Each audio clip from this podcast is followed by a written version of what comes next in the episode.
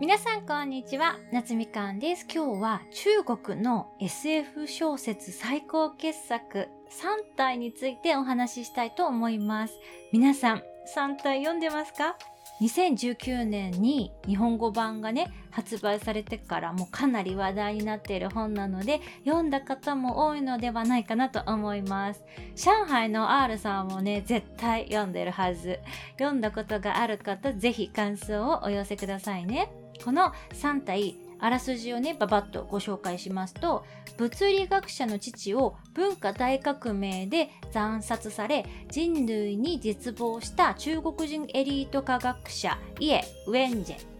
失意の日々を過ごす彼女はある日巨大パラボラアンテナを備える謎めいた軍事基地にスカウトされる。そこでは人類の運命を左右するかもしれないプロジェクトが極秘裏に進行していた。数十年後ナノテク素材の研究者ワンミャオはある会議に招集され世界的な科学者が次々に自殺している事実を告げられるその陰に見え隠れする学術団体科学フロンティアへの潜入を引き受けた彼を科学的にありえない怪現象ゴーストカウントダウンが襲う。そしてワンミャオが入り込む3つの太陽を持つ異性を舞台にした VR ゲーム3体の驚くべき真実とは？というね感じのストーリーです。ちょっと面白さがね もしかしたら伝わってないかもしれないんですけれども。でこの3体ね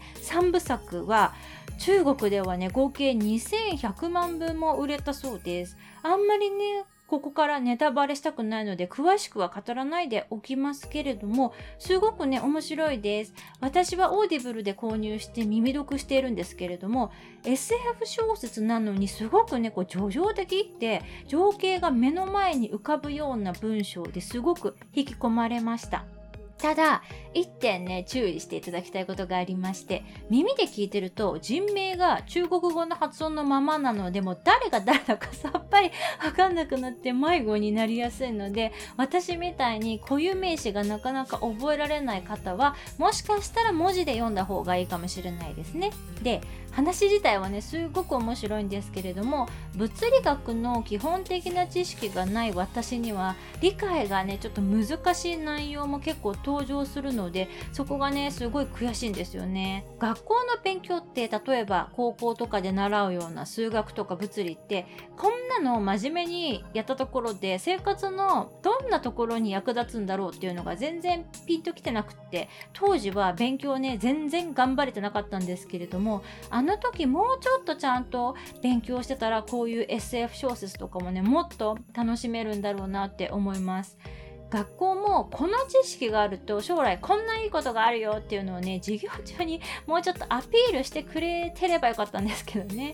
ほんと歴史とか物理とかもっと真面目にやってたら今頃ねもっと稼げる人材になってたんではないかなと思います。今回小説を読んだのがものすごい久しぶりなんですけれどもこれからは本を選ぶ時にはね実用書とかビジネス書ばっかりじゃなくてこういう小説も読んでいきたいなと思います。私の本棚ねものの見事にビジネス書と英語学言語学文化人類学系のね本しかないのでものすごい無機質っていうか本棚にエンタメ要素がね全くないんですよ。でも人間の教養ってエンターテインメントから培うものも絶対に必要じゃないですか。もし私がね、いつも読んでる本みたいな学術的な知識しかもし持ってないままだったら、せっかくね、こう誰かと世間話とかした時に、相手の方にこの人面白い人だなって思ってもらえないと思うんですよ。